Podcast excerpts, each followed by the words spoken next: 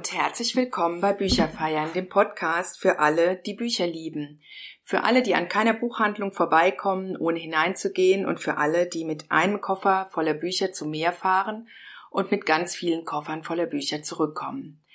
Hallo ihr Lieben da draußen. Ich weiß, ich habe euch jetzt ganz lange alleine gelassen. Es war eine echt lange Pause. Das war gar nicht so geplant, aber ähm, hat sich so ergeben, musste so sein.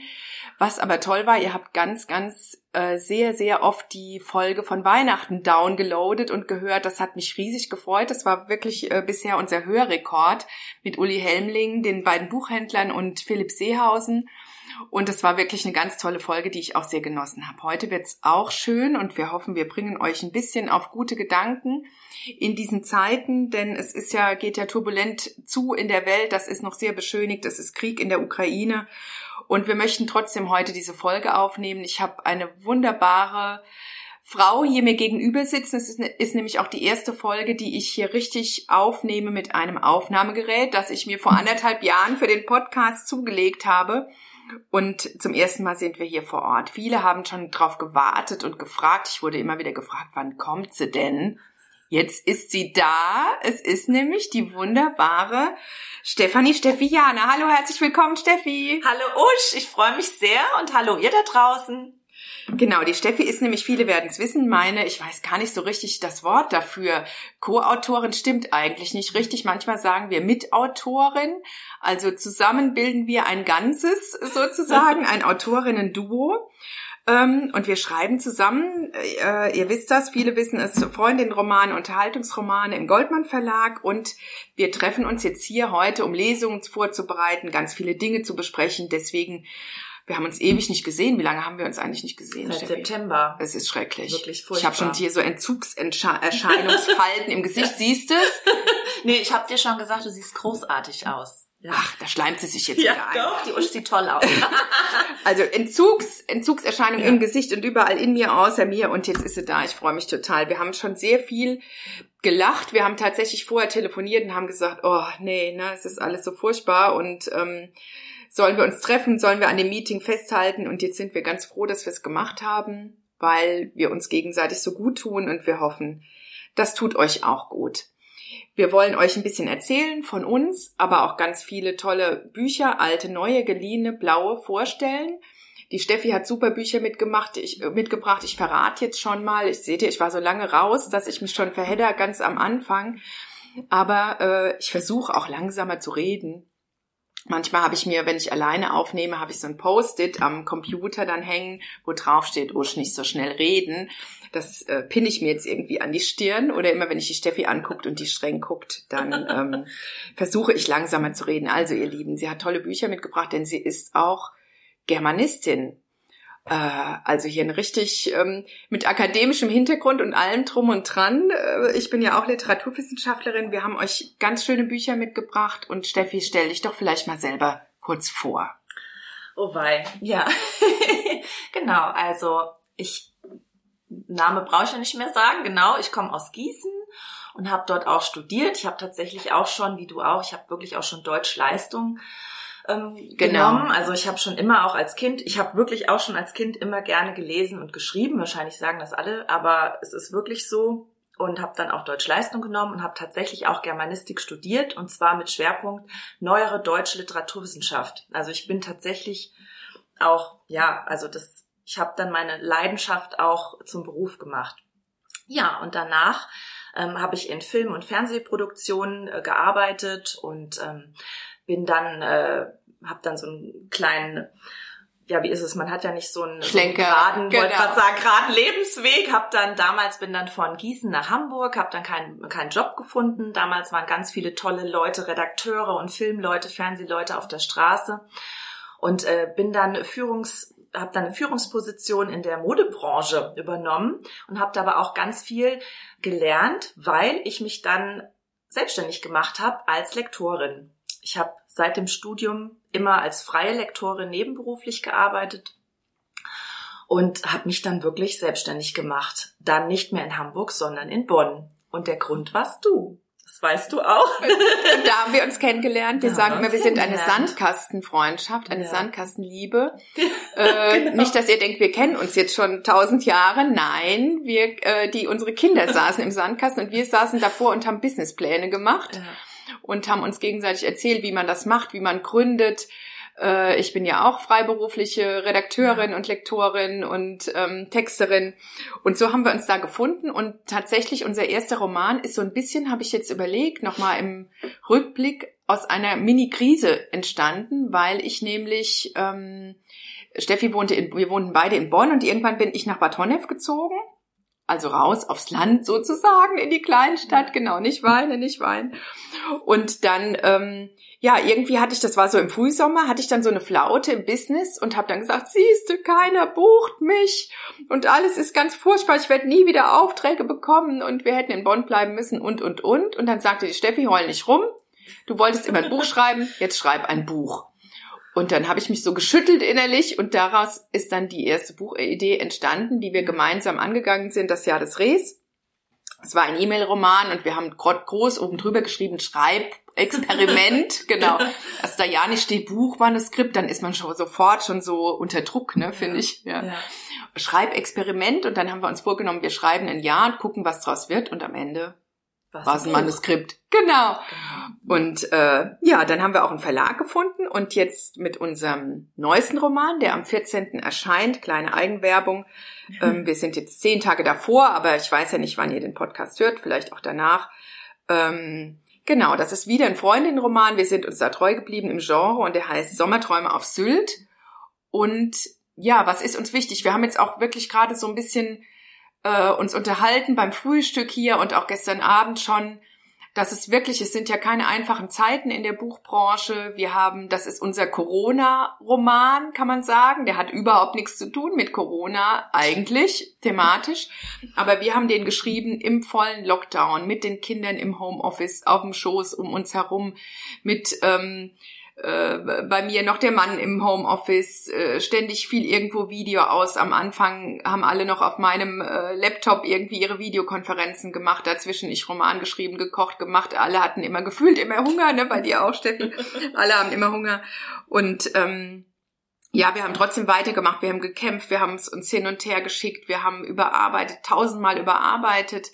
Ich gebe ja auch Schreibworkshops und wer es ähm, ja, sagt er auch immer den, den Teilnehmerinnen und Teilnehmern, dass das halt unheimlich wichtig ist, dass es nie die erste Fassung ist, nicht die fertige Fassung, sondern man muss wirklich bereit sein, da hart zu arbeiten, an sich zu kürzen, killing my darlings, ne, sagt unsere Agentin immer, ähm, dass man auch die liebgewonnenen Sachen einfach rausschmeißt, weil sie zu viel sind, weil sie nicht passen, weil das nicht stringent ist, weil der Konflikt herausgearbeitet werden muss, was weiß ich. Und jetzt sind wir total aufgeregt, vielleicht in den nächsten Tagen klingelt schon der Briefträger und bringt uns dann das erste fertige Buch. Das ist immer total aufregend, ne? Findest du auch? Das ist super, das ist ja. unglaublich dann. Das ist wirklich, wenn du es wirklich in den Händen hältst, so haptisch und denkst so, oh, jetzt ist es echt da. Das ist wirklich jetzt ein Buch geworden. Ja, genau, verrückt. genau. Und natürlich, ne, sind wir jetzt auch hin und her gerissen zwischen all den schrecklichen Nachrichten, die wir gerade alle bekommen. Äh, ich gehöre tatsächlich auch zu den Nachrichten Junkies. Ähm, Steffi versucht sich da mir rauszuziehen, genau. Ähm, jeder versucht irgendwie sich da durchzuwurscheln, kann man sich das alles anschauen, anhören, äh, morgens, abends, mittags. Ähm, und was kann die Literatur überhaupt tun? Was können wir als Autorinnen, als Autoren tun? Ähm, ist es gut, richtig, wichtig, in diesen Zeiten leichte, fröhliche, guttuende Wohlfühlromane zu schreiben? Steffi, sag mal, was ja, meinst du? Ich bin manchmal auch ratlos. Ja, wir haben wirklich auch drüber gesprochen und ähm, wir sind alle, ich meine, jetzt Pandem erst Pandemie, dann Krieg, das braucht kein Mensch. Die Zeiten sind voller Sorge und ich glaube, das haben wir jetzt ja auch irgendwie gestern schon besprochen, ne? ich glaube, dass gerade in diesen Zeiten brauchen wir einfach etwas, was gut tut, etwas, was uns ein Lächeln auch mal wieder ins Gesicht zaubert, was das das bleibt, was verbindet und wo man mit einem guten Gefühl rausgeht, das war jetzt aber schön. Weil wir Menschen können auf Dauer nicht ertragen, nur uns Sorgen zu machen und Ängste zu haben und dass das die Macht auch über uns übernimmt. Also ich glaube, dass es ganz, ganz dringend nötig ist, gute und schöne Dinge auch zuzulassen oder Gefühle. Also wirklich auch das, was uns verbindet. Liebe, Freundschaft, Reisen, Träumen. Und davon erzählen wir ja auch.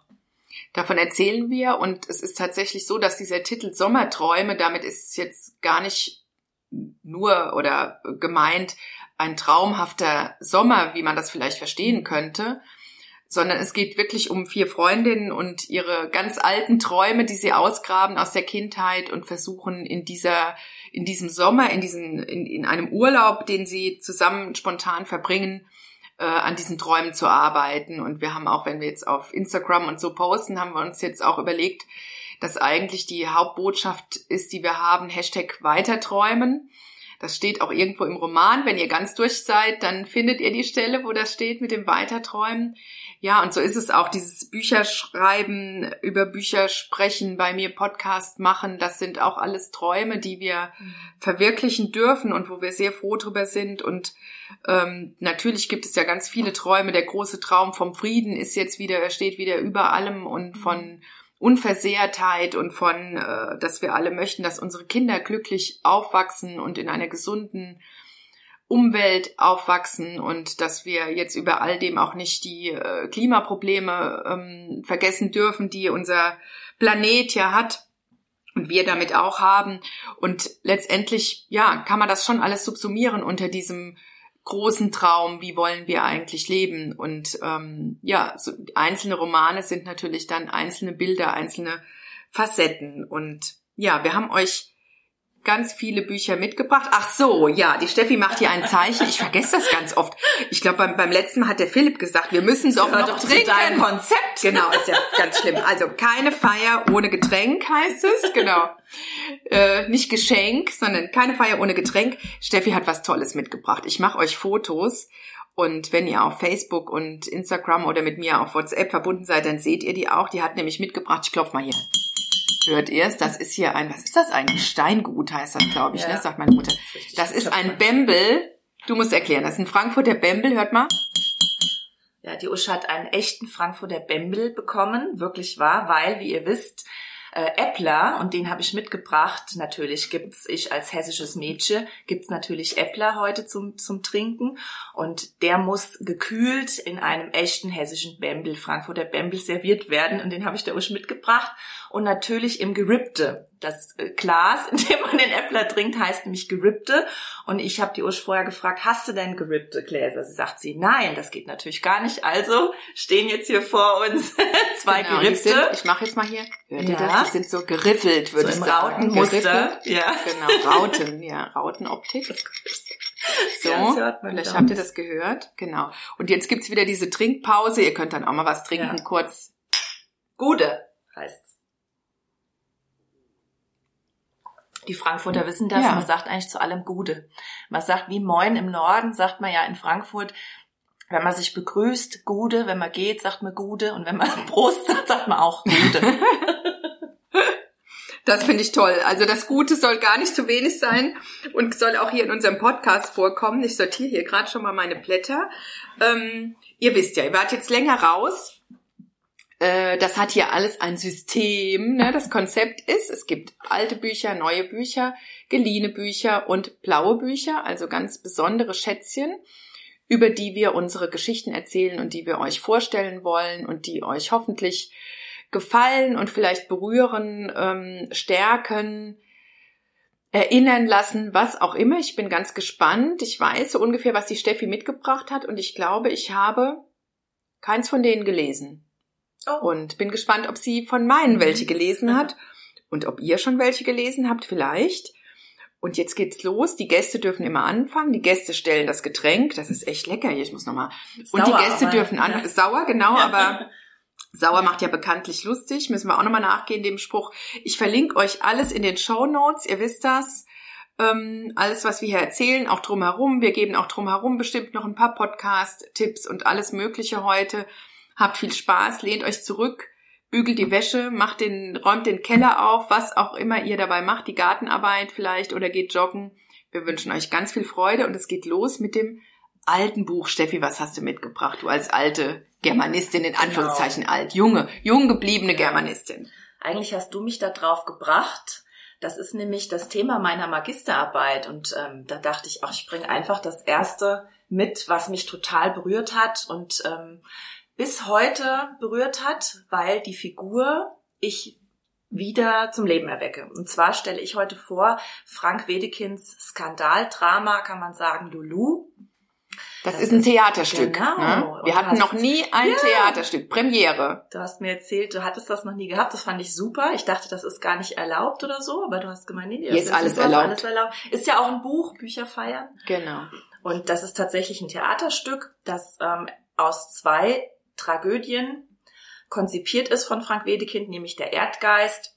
Das sind Tragödien vier Aufzügen und das zweite heißt die Büchse der Pandora mit drei Aufzügen und er hat es dann irgendwann äh, zu also er hat es ganz viel umgearbeitet, weil es auch verboten war und zensiert wurde und ganz viele Gerichtsverfahren in der wilhelminischen Zeit damals. Das ist nämlich von genau, ich muss die Zeit sagen, ne? 1885 ist der Erdgeist entstanden und um 1904 rum Büchse der Pandora. Und er hat die letzte Version überarbeitet als Lulu in, im Kombi-Paket sozusagen 1913. Also ist über 100 Jahre alt und ist ein Skandaldrama gewesen und da wurde ganz viel drüber geredet. Und wird es noch aufgeführt, ja. Steffi? Es wird immer noch, das ist eines der meist aufgeführten Theaterstücke. Das ist, das ist auch ja interessant toll. und mhm. ist sogar als Oper von Alban Berg, das kennt man vielleicht, konzipiert worden, Lulu, also auch eine bekannte Oper. Und meine, vielleicht haben das einige im Fernsehen gesehen. Es gibt auch einen ich Film. Ich liebe das. Ne? Genau. Es gibt einen Film auch und es gibt aber auch, also das beste das beste Theaterstück ist von Peter Zadek inszeniert worden mit der tollen Susanne Lothar als Ach, Lolo. wie toll, ja. Oh, das ist großartig. Also das Ehefrau von äh, Ulrich Mühe und genau, ja, genau. Genau, genau.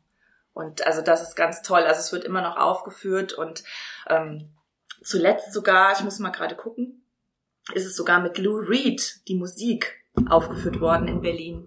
Mhm. Vor ein paar Jahren, genau. Ja, also toll. Genau, und ähm, ich, das hat mich total fasziniert, also diese Zeit fasziniert mich. Und ähm, wir haben festgestellt, da, da haben wir auch schon drüber gesprochen, dass mich starke Frauenfiguren schon immer fasziniert haben und ich mich da auch schon im Studium ein bisschen drauf spezialisiert habe. Und die Lulu ist eben auch eine, eine Mischung aus femme fatale und femme fragile. Und meine Magisterarbeit ging dann auch über die Konfiguration von Weiblichkeit in Wedekinds Lulu. Toll. Ja. Und das mit den starken Frauen, Klammer auf, Klammer zu, kurze Bemerkung am Rande. Ähm, Steffi hat ja zusammen mit mir hier ein Frauennetzwerk in Bonn gegründet, oh, ja. ist dann leider weggezogen, genau. Ja. Das heißt Kreativ am Fluss, findet ihr auch auf meiner Seite, wenn ihr euch dafür interessiert. Und da war auch immer so ein bisschen das Credo, das hast du mit reingebracht, das ist immer noch so, Frauen stärken Frauen, denn Frauen sind ja oft auch so ein bisschen biestig miteinander. Genau. Und wenn aber Frauen all ihre Kräfte gemeinsam bündeln und mobilisieren, dann kommen da unfassbar tolle Dinge bei raus. Manche schreiben auch Romane genau, zusammen. Manche schreiben Romane und was du nicht erzählt hast, nämlich wie wir uns kennengelernt haben. Es gibt nämlich, ich habe dich bestärkt mit der Krise damals und dann, als ich aber in Bonn war und wir haben uns kennengelernt im Sandkasten, war ich nämlich in der Krise, weil ich habe nämlich dann äh, als äh, freie Lektorin nur nebenberuflich gearbeitet und eigentlich war ich angestellt Teilzeit in der Buchhandlung. Also auch als Stimmt, Buchhändlerin. Ja, ja, genau. Und ich hatte aber dann äh, zwei Kinder. Der mein Sohn war dann ganz klein und ähm, ne, ich sollte Schichtdienst machen und es war auf jeden Fall war es schwierig, genau. wieder zurückzukehren. Und ich war dann wirklich in der Krise und habe zu Usch gesagt, ich weiß überhaupt nicht, wie ich weiter hier existieren soll, wie es weitergeht. Und da hast du mich nämlich motiviert. Erinnerst du dich, du warst nämlich viel schneller mit dem Selbstständigmachen, hattest dich schon gekümmert und hast zu mir gesagt, nicht Mach verzagen, trau dich, du arbeitest schon die ganze Zeit, seit nach deinem Studium nebenberuflich als Lektorin. Warum machst du das denn nicht hauptberuflich? Das und das musst du machen. Ich habe mich schon gekümmert bezahlt, ne, Gründungszuschuss so und so und hast mich so bestärkt, dass ich mich dann erkundigt habe, habe einen Businessplan geschrieben, habe das auch alles bekommen und wir haben uns im Prinzip gleichzeitig in Bonn selbstständig gemacht. Und deswegen fand ich das genau. Und das war die Ursprungsidee dieses Netzwerks. Das Netzwerks waren, waren wir beide. Eigentlich am Anfang, ne? Und dann genau, eben noch es waren noch ein paar Leute Simone, dabei, genau, die Simone, Plaschke. Hallo. Genau. genau. Aber und das, das war der Hintergrund. waren auch Nachbarinnen, die in ähnlichen Berufen, kreativen ja. Berufen unterwegs waren und immer noch sind. Ja, ja. Und dann wurden das immer mehr und heute sind es, ja, ich weiß nicht, ich glaube über 100. Genau. Und wir haben eine geschlossene Facebook-Seite auch. Wer sich dafür interessiert, ja. könnte mich anfragen. Und die Steffi hat ein eigenes neues Netzwerk, aber auch mit Männern äh, in Gießen. Genau, genau. Genau, jetzt habe ich dich aber unterbrochen mit Lulu. Genau. Erzähl noch mal. Jetzt äh, genau. äh, muss man, genau, jetzt muss ich kurz den Inhalt, ne? Ich bin ja neu quasi ja. im Podcast. Genau. genau, da muss ich ein bisschen ablesen. Auf jeden Fall ist es tatsächlich, das äh, habe ich auch nochmal recherchiert, eines der meistgespielten Dramen der Moderne. Ich weiß gar nicht, ob das viele wissen. Und es geht darum, Lulu ein Straßenmädchen eigentlich, wird von Dr. Schön, das ist ihr Geliebter und ihr Mentor, ein älterer Mann, älterer Herr, wird nacheinander an zwei Männer verheiratet und die beiden versuchen, sie nach ihrem Bild zu zeichnen und zu formen. Ach, so ein bisschen äh, also Pygmalion-mäßig. So, so Männlichkeitsfantasien, ne? Also so auf, auf die, was man in eine, in die Weiblichkeit projiziert. Das ist auch so das Thema. Und sie verzweifeln aber an Lulu, an, an ihren Affären und ähm, ja, sie sterben auch und sie verzweifeln daran, dass Lulu sich eben nicht in ein Bild pressen lässt, obwohl der eine Maler ist und sie sogar malt als Pierrot, aber es schaffen das nicht. Und ähm, ja, sie erschießt auch den Dr. Schön am Ende, lebt in Paris und London mit dessen Sohn Alva, der Schriftsteller ist, und geht dann am Ende auch wieder auf den Strich und fällt am Ende dem Lustmörder Jack, Jack the Ripper, mein Gott, übrigens ja. zum Opfer, der der einzige ist auch, sagt man also schon Interpretation, der sie erkannt hat als das Wesen, das sie ist und auch der einzige ist, außer die lesbische Gräfin, es kommt auch eine Lesbe drin vor, genau, eine lesbische Gräfin, die auch Lulu liebt, ja. die nennen sie Lulu. Und die anderen erfinden Namen. Sie ist nämlich Nelly, für den einen ist sie Nelly, der okay. Pierrot, für den anderen ist sie Mignon, das Blumenmädchen, für den nächsten ist sie Eva, die allererste Frau, die femme fatale. Und jeder hat also seine Vorstellung von Lulu. Wahnsinn. Und sie ja. ist aber eigentlich nur Lulu. Das sagt sie selber. Und sie tanzt Toll. auch. Klingt super. So, also ich war, es hat ganz, ganz viele Themen. Es ist eigentlich auch ein Gegenentwurf zum Naturalismus. Es ist Kunstkritik drin. Also Wedekind bringt da ganz viel Themen rein. Und mich hat das während des Studiums total fasziniert. Total. Ich finde es auch wirklich interessant, Theaterstücke zu lesen. Ja. Ich ähm, hatte kürzlich das Erlebnis mit meinem ältesten Sohn, die jetzt auch äh, Dürrenmatt lesen, auch als Theaterstück ähm, also als Drama. Und der fand das total schön, weil das ist jetzt nicht so ein Vielleser, der hört gerne Hörbücher mhm. stundenlang und fand das sehr interessant, dass das, wie das geschrieben ist und dieses äh, szenische und viel Dialog und so weiter. Also ich glaube, das ist tatsächlich auch vielleicht eine Form, die heute junge Menschen auch anspricht. Ne? Wir sind ja auch viel ja, im Dialog stimmt. in dem Social Media Bereich und gar nicht so viel drumherum. Ne? Und ähm, man schafft sich dann durch die Dialoge eigene Bilder. Interessant. Du, ja. eigentlich ist das wie ein Film wie und es hat was wie die Serien heute auf Netflix und Prime. Mhm. Dass man kann es schnell lesen, man muss ja nicht den Akt durchlesen, es ist schnell zu rezipieren und man hat nur die Regieanweisungen dabei, aber im Prinzip begreift man auch schnell. Ja. Und es geht schneller zu lesen als ein Roman, der jetzt so zusammenhängend ist. Und es wirkt direkter, ja. durch die Dialoge eben auch. So, genau. Und sag nochmal, wo es ja. erschienen ist und so weiter. Du hast hier so ein zerfleddertes äh, genau, Reklamheft aus dem Studio mit. mit. Genau. Unglaublich. Ich habe wirklich jetzt äh, die Reklam, das Reklamheftchen mit, was ich wirklich vom Studium hatte. Das ist von 1989 aus der Reklambibliothek. Ja, kostet 5,20 Euro. Und genau, Reklam ist ja Stuttgart, genau. Also von 89, Reklam Stuttgart, Band 85, 67. Und bestimmt auch nicht so teuer. 5,20 Euro. Ja, genau. Mhm. Weil die Reklamhefte kann man ja gut. Also, vielleicht habt ihr Lust. Ja. Klang sehr modern, also für die Zeit. Ich kenne es tatsächlich als Film, ist aber auch schon lange her. Mhm. Ähm, hab's nicht mehr so präsent, aber vielleicht tatsächlich ähm, kommt es bald mal wieder im Theater, wenn ich irgendwo in einer Stadt bin, wo es passt. Und dann gucke ich mir das echt an. Also Vielen das Dank für den tollen total. Tipp. Sehr schön. Gerne. Ja, jetzt mache ich weiter mit meinem alten. Ich habe gestern nochmal umgestellt, weil ich nämlich für euch einen ganz, ganz lustigen Roman ausgewählt hatte und irgendwie dachte, ich kann das jetzt nicht. Ähm, ihr wisst, ich bin sehr Osteuropa verbunden. Äh, ich habe Slavistik studiert und lange in St. Petersburg äh, studiert und gearbeitet und gelebt und mich nimmt das alles sehr mit, was gerade so los ist und ich habe gedacht, nee, das Lustige verschiebe ich vielleicht auf die nächste Folge im Sommer, dass ihr was für einen Urlaub habt, habt zu lachen. Das kommt auf jeden Fall noch. Ich brauche ein altes, anderes Altes. Und was habe ich gemacht? Ich habe mich vor mein Bücherregal gestellt. Ich glaube, man sollte das sowieso viel häufiger tun, sich mal vor sein Bücherregal stellen. Macht man zu wenig. Und dann mal zu gucken, was habe ich davon überhaupt gelesen? Was sollte ich noch mal rausziehen? Was würde ich heute anders lesen, mit anderen Augen? Und so weiter, mit, mit einem anderen Sinn. Ganz oft ist es ja, man liest es plötzlich und denkt, oh, ich finde wieder ganz neue Dinge darin. Und ich sag's euch, ihr könnt es mir nun glauben oder nicht, ich habe auf das Bücherregal geguckt und das allererste Buch, das mir in die Augen fiel, war Katja Petrovskaya, vielleicht Esther.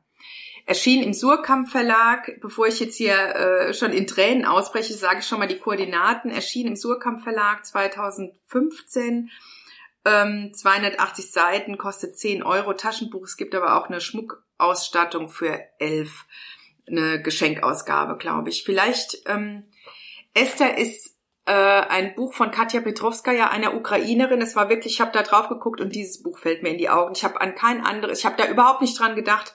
Und ich dachte, komm, das ziehst du mal raus, weil ich habe das gelesen wie in einem Sog. Das ist ein wahnsinniges, berührendes Buch, äh, durch das man atemlos durchgeht und ergriffen ist. Und es ist voller schrecklicher Inhalte in einer Sprache, die ich eigentlich noch nie äh, davor und danach so gelesen habe. Eine wunder wunderschöne Sprache von Katja Petrovskaya, die eigentlich Muttersprachlerin, ähm, ich weiß jetzt gar nicht, ukrainisch oder russisch ist. Sie ist geboren in Kiew, hat in Moskau studiert und sie hat dieses Buch, ist dann, ähm, lebt in Berlin und hat dieses Buch geschrieben, in der Sprache der Stummen, denn die, denn Stumm heißt auf Russisch Niemce, das sind die, die früher eben nicht die Sprache sprachen der Landesbevölkerung und das waren die Stummen.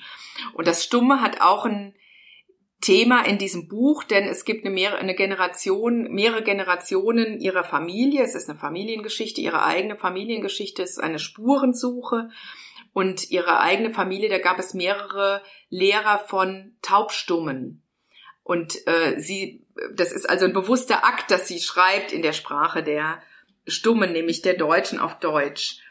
Und äh, es ist eine jüdische Familie. Äh, es beschreibt ähm, durch mehrere Generationen das Schicksal der Familie. Sie hat sich selber auf Spurensuche gemacht und hat die Orte der Familie aufgesucht und schreibt in diesem Buch einerseits die Geschichte der Familie auf in Szenen, äh, der Verlag sagt, es hätte ein irrer e-, e Epochenroman werden können. Ist es nicht. Es ist eine, ist eine szenische Erzählung, wenn man es so will. Und es ist ein Buch, das mich so gefesselt hat, dass ich weiß, ich kann, konnte danach erstmal nichts anderes mehr lesen, auch aufgrund dieser wunderschönen Sprache. Und es hat damals hat äh, Katja Petrovska ja den Bachmann-Preis bekommen, aber auch ganz tausend andere Preise, Aspekte Literaturpreis und ähm, also sie ist mit Preisen überschüttet worden, über europäische Literaturpreise. Und vielleicht Esther, allein der Titel berührt mich schon so, vielleicht Esther ist die Großmutter ihres Vaters, von der er nicht mehr weiß, ob sie Esther hieß. Und welche der Großmutter, eine hieß Esther, aber er weiß nicht, war es die, die in Kiew lebte, die zurückgeblieben ist in dem Haus, als alle anderen Familienmitglieder geflohen sind vor den Deutschen. Vielleicht Esther, die auch immer so genannt wird, vielleicht Esther ist die Großmutter, die gehbehindert war, die ähm, äh, durch die Fenster die deutschen Soldaten hörte und dachte, ach, die sprechen ja die Sprache, die ich kann und hat die auf Jiddisch angesprochen und ist letztendlich äh, erschossen worden. Das vor dem Hintergrund von Babi Yar, ähm, diesem schrecklichen Massaker, wo 1941 innerhalb von zwei Tagen 33.000 jüdische Menschen ermordet worden sind, Kinder, Frauen, Männer. Ähm, jetzt auch, glaube ich, habe ich gehört, tatsächlich auch ähm, schon zum Teil bombardiert worden ist ähm, in diesem entsetzlichen Krieg, der gerade herrscht. Und ich habe euch eine Stelle rausgesucht, die, wie ich finde, so toll zu diesem Roman passt, aber auch zu dieser Spurensuche dieser jungen Frau, dieser jungen Autorin und Schriftstellerin, die wirklich wie keine andere schreiben kann. Es gibt nicht viel äh, von ihr, was sie geschrieben hat. Ich würde es mir sehr wünschen, ähm, denn ich finde, das ist ein unfassbarer Schreibstil. Und wenn, wenn ich das jetzt heute lese, also 2015 erschienen, nach sieben Jahren, hat das so eine Gültigkeit, dass es mich fast umhaut. Und ich lese euch daraus eine kurze Stelle vor. Und zwar ähm, äh, beschreibt äh, die Autorin immer, wie sie, welche Orte sie aufsucht, die wichtig sind für die Familie und was sie da erlebt. Und jetzt ist sie in Babi Yar an diesem ähm, schrecklichen Ort des Grauens bei Kiew. Vor vielen Jahren fragte ich David, einen Freund, der immer an jenem Tag nach Babi Yar ging, ob er Verwandte hier liegen habe. Er sagte mir damals, das sei die dümmste Frage, die er je gehört habe. Erst jetzt verstehe ich, was er meinte. Denn es ist unwichtig, wer man ist und ob man hier einige eigene Tote zu beklagen hat. Oder wünschte er sich, dass es unwichtig sei? Für ihn war es eine Frage des Anstands. Ich möchte von diesem Spaziergang so erzählen, als ob es möglich wäre zu verschweigen, dass auch meine Verwandten hier getötet wurden. Als ob es möglich wäre, als abstrakter Mensch, als Mensch an sich und nicht nur als Nachfahrin des jüdischen Volkes, mit dem mich nur noch die Suche nach fehlenden Grabsteinen verbindet, als ob es möglich wäre, als ein solcher Mensch an diesem merkwürdigen Ort namens Babi Yar spazieren zu gehen. Babi Yar ist Teil meiner Geschichte und anderes ist mir nicht gegeben. Jedoch bin ich nicht deswegen hier oder nicht nur. Irgendetwas führt mich hierher. Denn ich glaube, dass es keine Fremden gibt, wenn es um Opfer geht. Jeder Mensch hat jemanden hier. Schön. So, jetzt muss die Steffi übernehmen, bevor ich jetzt hier anfange oh. zu heulen. Ich finde das auch so schön. Und das oh Gott, ist von so, also das, man kann gar nicht sagen, das ist, weil es ja so schrecklich ist, aber das ist von so einer unglaublichen Sprachwucht, dass man wirklich durchgezogen wird durch diesen Roman. Und ich glaube, ich muss es tatsächlich jetzt noch mal ganz lesen. Es war gestern zu kurz, als ich da drauf gestoßen bin. Ähm, ja, und äh, jetzt ist uns Kiew präsenter denn je und diese Opfer, die keine Fremden sein können. Das hm. ähm, ja, es ist manchmal verrückt, wie Literatur sich auch, wie Literatur einerseits bleibt und sich verändert mit dem Wandel der Zeiten. Und jetzt kommt aber die Steffi mit einem neuen Buch, das irgendwie auch andockt an diese Thematik, dass wir gerade in wirklich äh, wahnsinnigen Zeiten leben Erzähl mal, das ist auch von einem Duo. Eigentlich ist es fies jetzt so den, die Schleife, ne? Aber eigentlich, ja, also es passt jetzt tatsächlich, weil das ist ein ernstes Thema und ich stelle vor, alle sind so ernst geworden. Das werden bestimmt viele von euch kennen. Von Martin Suter und Benjamin Stuckrad-Barre. Hallo Stucki. Ich bin totaler Fan. Fan. Ich bin großer Fan. Ich bin großer Fan, ja. ja. Und zwar ist das von 21, also ist jetzt nicht mehr ganz neu, aber im Diogenes Verlag erschienen, 22 Euro. Und ja, da haben wir uns jetzt auch gefragt, kann man das vorstellen? Aber die Usch hat sich auch gewünscht. Wir haben da auch schon vorher drüber gesprochen. Und die beiden sind ja auch, haben das Buch ja auch im Duo, im Dialog äh, geschrieben und das passt ja auch zu uns. Und zwar ist es ein Dialog zwischen den beiden, den sie im Grand Hotel Heiligendamm aufgenommen haben. Das sind 16 Kapitel und sie labern, also man muss wirklich sagen, die beiden labern über Badehosen, äh, Ham, LSD, über Rechnungen, über Glitzer, über Ibiza, über Mundharmonika, über Geldscheine und, und, und natürlich auch wieder viel Geständnisse von, von Stucki, ne, über seine Drogensucht und so weiter und seine Essstörung. Also es kommt wieder, lauter hochbrisante Themen kommen wieder vor und die unterhalten sich darüber, beziehungsweise fallen sich gegenseitig ins Wort. Also so wie wir beide eigentlich auch. Genau. Wenn wir Können wir auf Lesung sind. Also wie so ein altes Ehepaar. Und nach Udo Lindenberg und ähm, Helmut Dietl ist also Martin Suter sozusagen die dritte Vaterfigur. Manche, manche sagen das auch böse, ne? Die Stucki jetzt, die Stucki aufgenommen hat und verehrt.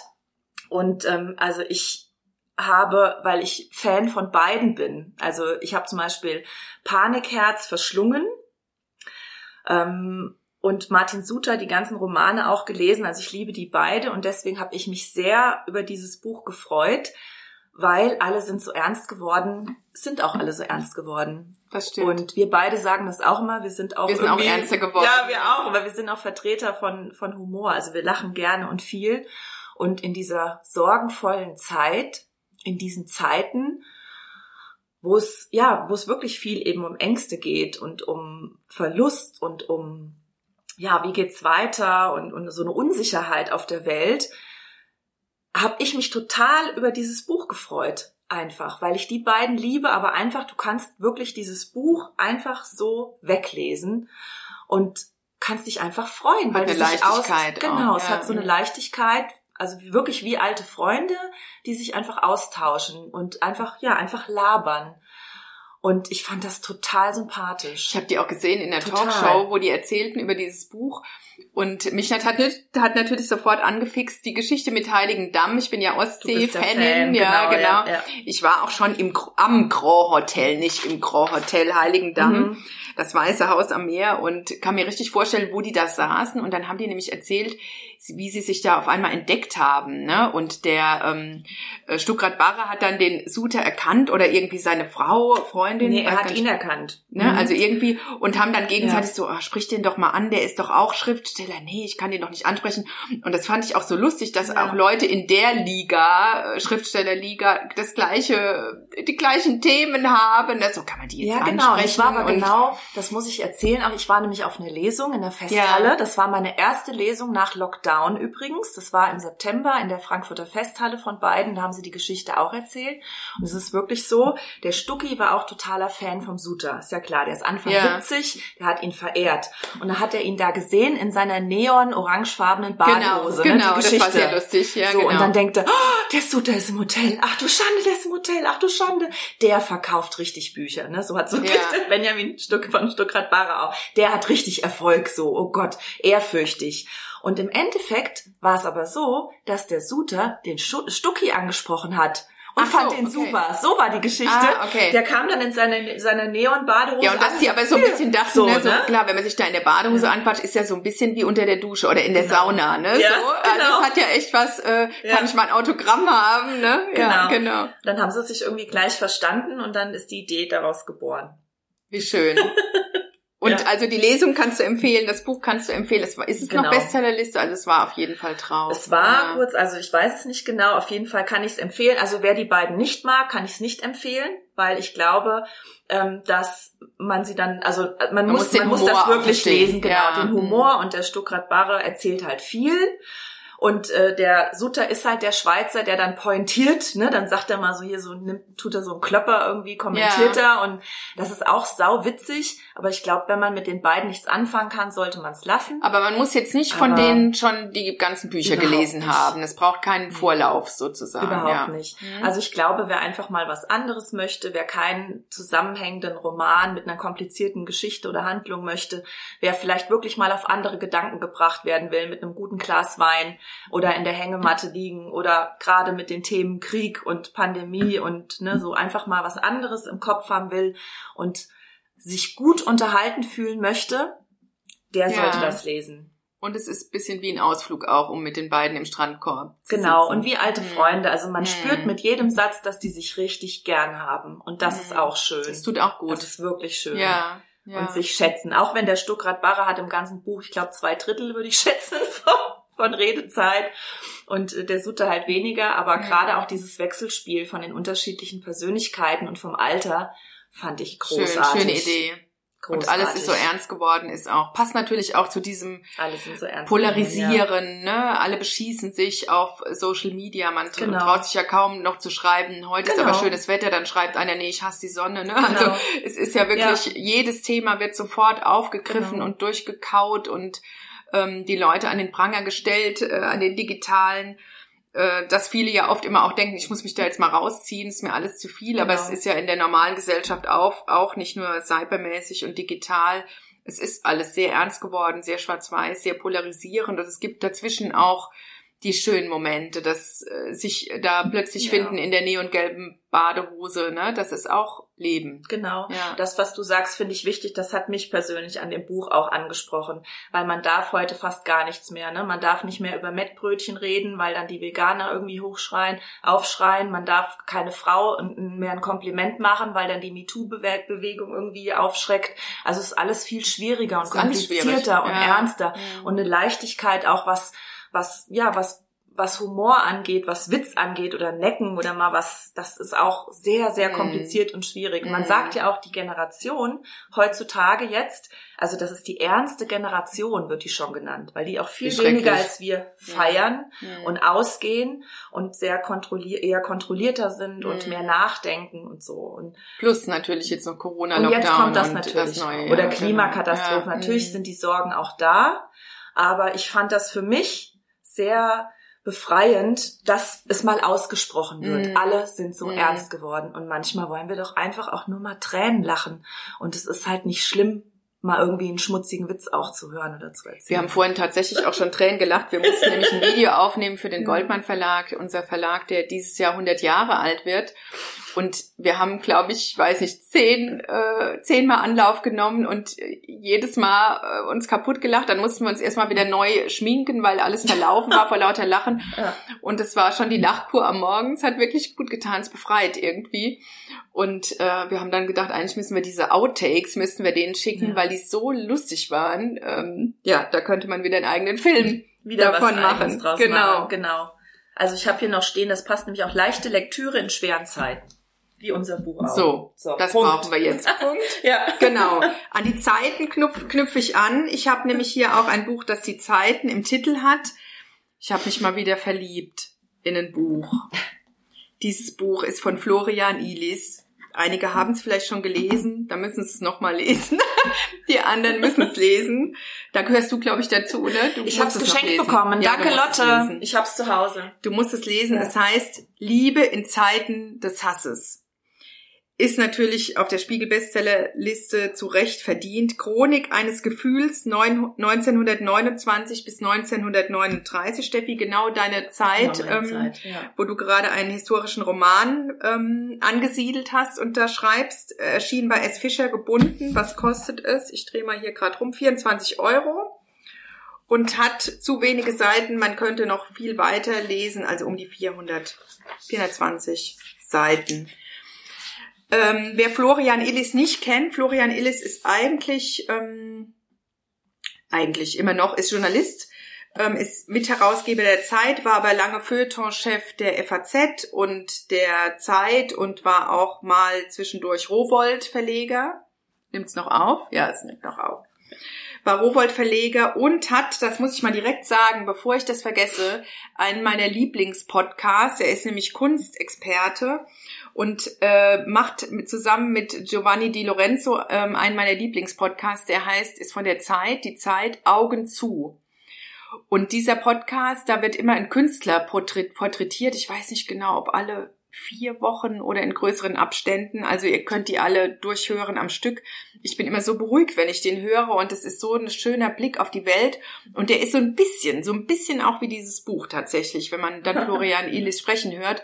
Und äh, die Lorenzo fragt immer als Einstiegsfrage, Florian, woran denkst du, wenn du was siehst du vor dir? Ne, Augen zu heißt ja der Podcast. Was siehst du vor dir, wenn du an Van Gogh denkst?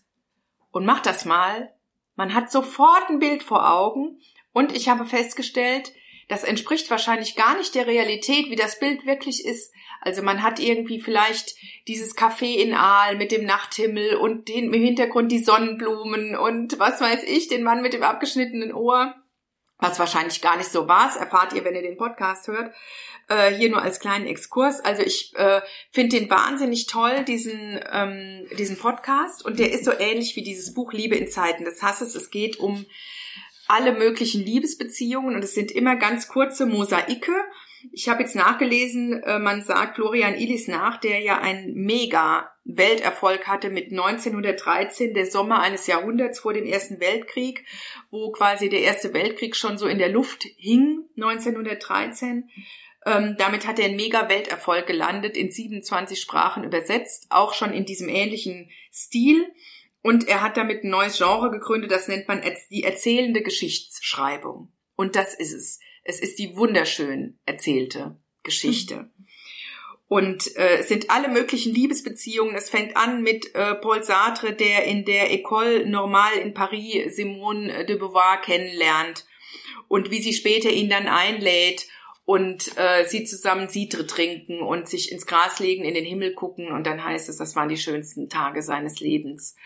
Und ähm, es geht um Gustav Gründgens und äh, Erika Mann, wie sie heiraten, wie sie sich äh, scheiden lassen, was die anderen dazu sagen. Es geht um Bertolt Brecht und der seine Helene Weigel heiratet, während ich glaube in Paris die andere äh, Geliebte umsonst wartet und gar nicht weiß, dass der Alte in Anführungszeichen jetzt gerade geheiratet hat.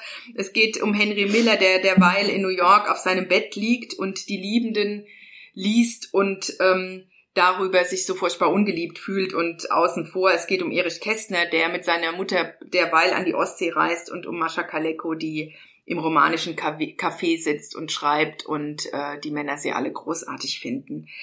Ähm, all diese Personen sind da drin. Es hat auch eine Entwicklung. Es kommen Menschen auch mehrmals vor, wie sich die einzelnen Liebesgeschichten ähm, entwickeln. Und es ist einfach ein Zusammenspiel. Es sind Momentaufnahmen, die aber, wenn man die zusammenfügt, eine ganze Epoche, ein Jahrzehnt ergeben. Und ein ganz wichtiges Jahrzehnt, nämlich das äh, vor und zu Beginn des Ersten Weltkrieges und wie sich das auch alles anbahnt. Es ist ganz viel Umbruch da, es sind Frauen da, die plötzlich Hosen tragen, die mehrere Liebhaber haben, die in Berlin, ganz viel Berlin, deswegen mm, Steffi, toll, toll für ja. dich, ähm, die ein ganz anderes Leben führen, als man das vorher geführt hat, als Frau das vorher geführt hat und ähm, ganz viele Entwicklungen. Man erfährt unheimlich viel. Es geht ganz tief rein. Ich mag mir überhaupt nicht, ich kann mir überhaupt nicht vorstellen, wie Florian Ilis das alles recherchiert hat. Man muss Berge von Tagebüchern, Briefen lesen, um so in diese Figuren einzutauchen. Tauchen. Und das Tolle ist, es ist immer in Gegenwart geschrieben. Also im Präsens, die Leute gehen wirklich dann, ne, Mascha Kaleko geht, geht gerade in das Café jetzt mal, ne, Arbeitstitel und man spürt das richtig, man weiß, wie sieht's da aus, wie riecht es, wie äh, brodelt die Kaffeemaschine, was hat die äh, für ein Gepäck in Anführungszeichen mit, warum äh, ne, geht sie dahin und so weiter. Und das auf alle Figuren runtergebrochen. Es ist fantastisch. Also lest dieses Buch Liebe in Zeiten des Hasses. Wir sind auch gerade wieder in Zeiten des Hasses. Die Liebe siegt, ähm, sage ich immer, es geht gar nicht anders. Wir haben nur diesen einen Weg, dass die Liebe siegt. Und solche wunderbaren Bücher tragen, glaube ich, dazu bei. S. Fischer Verlag, Florian Ilis, Chronik eines Gefühls 1929 bis 39, 24 Euro, habe ich schon gesagt, ist gebunden, kommt bestimmt bald auch als Taschenbuch, aber ähm, jeder Cent ist hier gut angelegt. Steffi, du bist dran mit dem Geliehenen. Super, ich habe zwei Bücher noch mitgebracht. Du hast es mir erlaubt, ich darf das. Ja, weil die Geschichte wir hatten ja auch so lange Pause. Ist. Die Geschichte ja. ist lustig und wir hatten lange Pause. Dann fange ich mal an mit dem Lustigen und zwar ist es ein Kinderbuch. Äh, das ist die kleine Motzkuh oder wie man die schlechte Laune verjagen kann. Und zwar ist das von Annette Langen. Äh, Illustrator ist Imke Sönigsen von Koppenrad aus dem Jahr 2000, kostet 15 Euro. Und die kleine Motzkuh habe ich ausgeliehen bekommen von der Annabelle Vielleicht aus Bonn. Zu. Hallo Annabelle. Oh, oh weil meine Tochter damals so motzig war. Oh, das war so schrecklich. Die war fünf und ach du, ach du Schande, die hat rumgebrüllt und war launisch und ich war so verzweifelt. Wirklich, ich fand's so schwierig. Und er hat die Annabelle dreifache Mutter zu mir gesagt, Steffi, es gibt ein super Buch, das musst du lesen und du musst das auch, äh, meine Tochter ist Lilly, musst du Lilly vorlesen und immer wenn sie motzig ist und schreit, musst du sagen, da ist geholfen, Motzkuh. also, am Anfang hat's geholfen. Hat's denn geholfen? Weil die Motzkuh ist nämlich ein kleines giftgrünes Monster und ähm, ne, die dann schlechte Laune verbreitet und man muss dann den Kindern eben sagen, guck mal, da ist die Motzkuh hinterm Ohr, jetzt schmeiß aber mal die Motzkuh von dir raus und dann soll es angeblich besser werden. Ist natürlich eine super schöne Geschichte auch, ganz toll illustriert. Und naja, also es hat am Anfang geholfen und irgendwann hat es dann meine Tochter durchschaut und hat es nicht mehr geklappt. So. Und das Geliehene, das ist, glaube ich, das Lustige, was du fandst. Ich fand das Buch so schön. Ich habe es nie zurückgegeben. So, und ich, ich bin davon überzeugt, ich habe selber auch viele Bücher von mir sind im Umlauf, die nie zurückkamen. Und ich habe wahrscheinlich auch welche. Ich glaube, ich habe von dir auch eins. Ich glaube, ich habe von dir auch eins. Ja, Van der Beke habe ja. ich, glaube ich, von dir behalten. So, jetzt habe ich mich geoutet, das klären wir nachher, den Streit. Ähm, ja. Also ganz viele Bücher sind im Umlauf und bleiben dann irgendwo. Das ist, soll vielleicht auch so sein. Vielleicht müssen die auch mal, müssen die auch mal raus, die Bücher. Die ist auch alles so ernst geworden. Die müssen ja, auch genau. mal woanders stehen und dann sind sie da so eingestaubt im Regal. Die wollen auch mal eine andere Umgebung. Und ich habe die ganze Zeit darauf gewartet, dass ein Gast kommt und zugibt, ich habe eins hier noch stehen seit Jahren. Also hier die kleine Motzko. Die geht aber auch nicht zurück zurückgibt, wird behalten. Nee, die ist jetzt auch von Nordrhein-Westfalen nach Hessen gewandert. Genau. Die hat ja da Landesgrenzen überwunden, da bleibt sie jetzt, genau. Genau. Ja, genau. Ja, und äh, du hast aber noch ein tolles. Das Genau. finde ich super, dass du das dabei hast. Und dann hast du nämlich dir das auch gewünscht und hast gesagt, nee, wir machen dann eine neue Kategorie, das geschenkte Buch. Und zwar ist das von Delia Owens, auch ein Spiegel-Bestseller. Äh, Und zwar der Gesang der Flusskrebse. Im Heine Verlag erschienen, das Taschenbuch von 2021 als Taschenbuch ganz neu erschienen für 11,99. Und das habe ich von der Jana, hallo Jana, so wie mein Nachname der Vorname. Wir Meinen ja immer alle, du heißt Jana. Ja, ne? genau, sagen wir alle Jana. genau. Geschenkt bekommen zu meinem Geburtstag.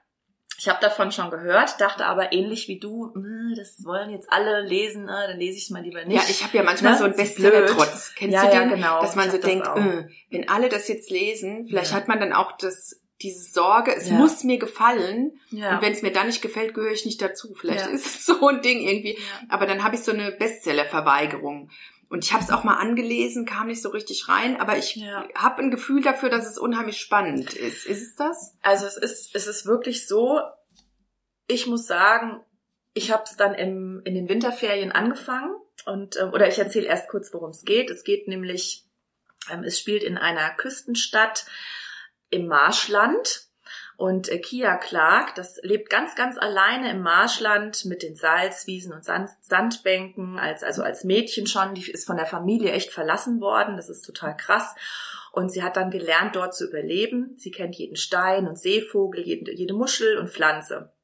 Und dann werden eben zwei Männer, sie hat Begegnungen mit zwei Männern, in den einen verliebt sie sich, in den anderen nicht. Die werden auch auf die wilde Schöne aufmerksam und ähm, Kia lässt sich darauf ein. Und das hat dann dramatische Folgen. Also einer von denen stirbt auch und sie wird verdächtigt. Also es ist auch wirklich spannend.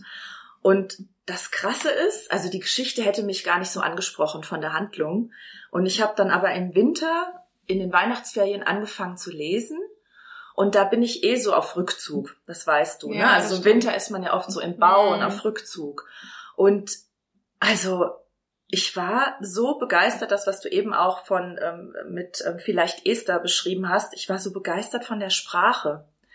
Also das ist so still und leise erzählt und so berührend.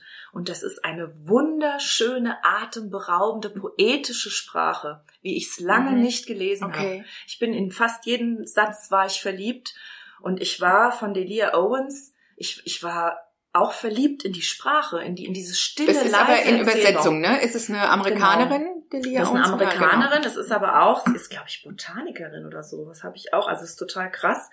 Ist übersetzt von Ulrike Wasel und Klaus Timmermann. Also es sind Mhm. beide, muss man, muss man ja auch sagen, hast du mir gesagt. Und es ist wirklich auch ihr erster Roman. Es ist wirklich, wie es Toll. hinten steht, zauberhaft schön.